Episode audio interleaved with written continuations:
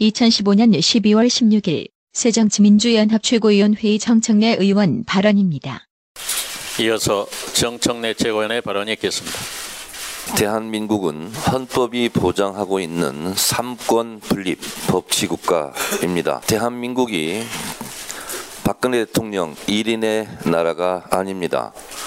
박근혜 대통령의 국회에 대한 공격이 도를 넘어서고 있습니다. 어제는 현기환 정무수석이 국회의장실을 찾아서 어, 여러 가지 예, 불미스러운 그러한 주문을 했다는 언론 보도를 접했습니다. 박근혜 대통령은 국회가 일하지 않는다며 마치 모든 것을 어, 국회가 국회 때문에 이 나라가 아, 발전하지 않는 것처럼 호도하고 있습니다.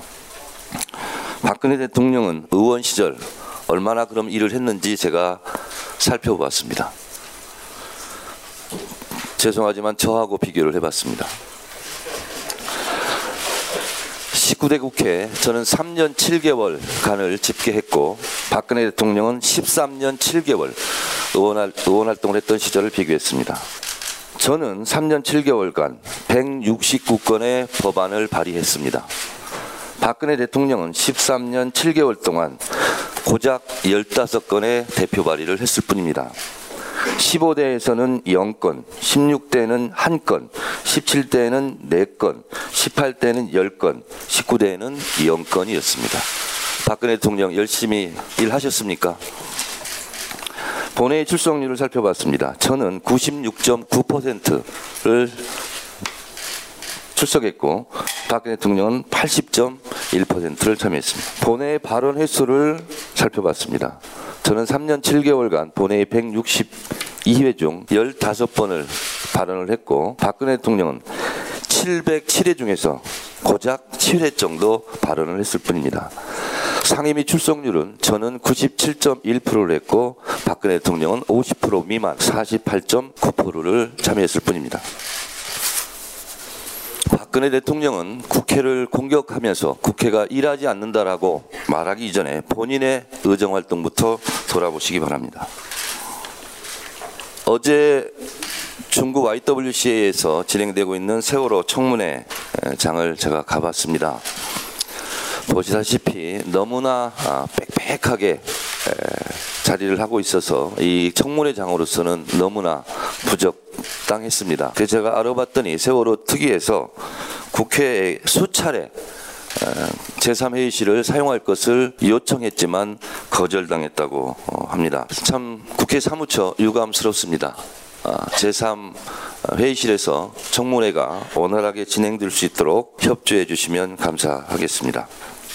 최경환 부총리 전직 인턴의 채용 청탁 의혹이 이제는 사건 은폐 의혹으로 더 커지고 있습니다. 채용 청탁이 있었다는 구체적 진술에도 불구하고 최경환 부총리는 중소기업진흥공단에 채용 압력을 행사한 적이 없다고 부인해 왔다가 지금 녹취록이 공개되었습니다. 검찰은 최경환 봐주기식 수사로까지 커져버린 의혹을 불식시키기 위해서라도 하루빨리 채용 청탁과 관련해 최경환 부총리에 대한 수사에 착수해야 할 것입니다. 저는 그동안 두 달 가까이 당내 내용에 대해서 단 한마디도 공개적으로 언급한 바가 없습니다. 그 이유는 어, 양측의 물밑 조정, 중재를 하기 위한 저 나름대로의 노력의 일환이었습니다.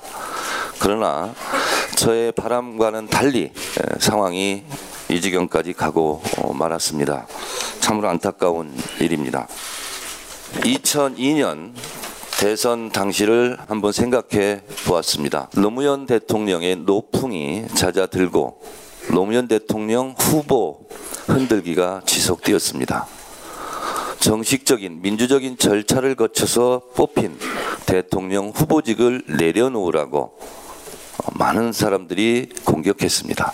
그때 노무현 대통령은 찢어진 민주당 깃발이라도 내가 그것을 잡고 아무리 비바람 못다쳐도 당을 지키겠다고 어, 뚜벅뚜벅 제 길을 갔고 결국 정몽준 의원이 노무현 대통령을 버렸지만 국민들은 노무현 후보를 대통령으로 만들어 주었습니다. 이것이 우리가 되새겨 봐야 할 역사적 교훈입니다. 지금 당 상황이 많이 어렵습니다. 당이 많이 흔들리고 있습니다. 저라도 이제 그 노무현 정신으로 돌아가서 흔들리고 있는 당을 수습하고 당의 단합과 당의 갈 길을 위해서 저의 모든 것, 제 신명을 바쳐서 일하겠습니다. 이상입니다. 나는 왜 욕먹고 매맞을 일을 자초하는가? 저를 피도 눈물도 없는 놈이라 욕하지 마십시오. 저요, 눈물 많은 남자입니다. 더 많이 사랑하니까 더 많이 아픕니다. 파도 같은 에너지, 눈물 많은 내면. 거침없이 보수 언론 공격하는 강성 정청래에서 날마다 우는 남자 감성 정청래까지 아무도 몰랐던 정청래의 다양한 면모와 정청래의 눈과 발로 진단한 대한민국의 미래를 보여주는 책 거침없이 정청래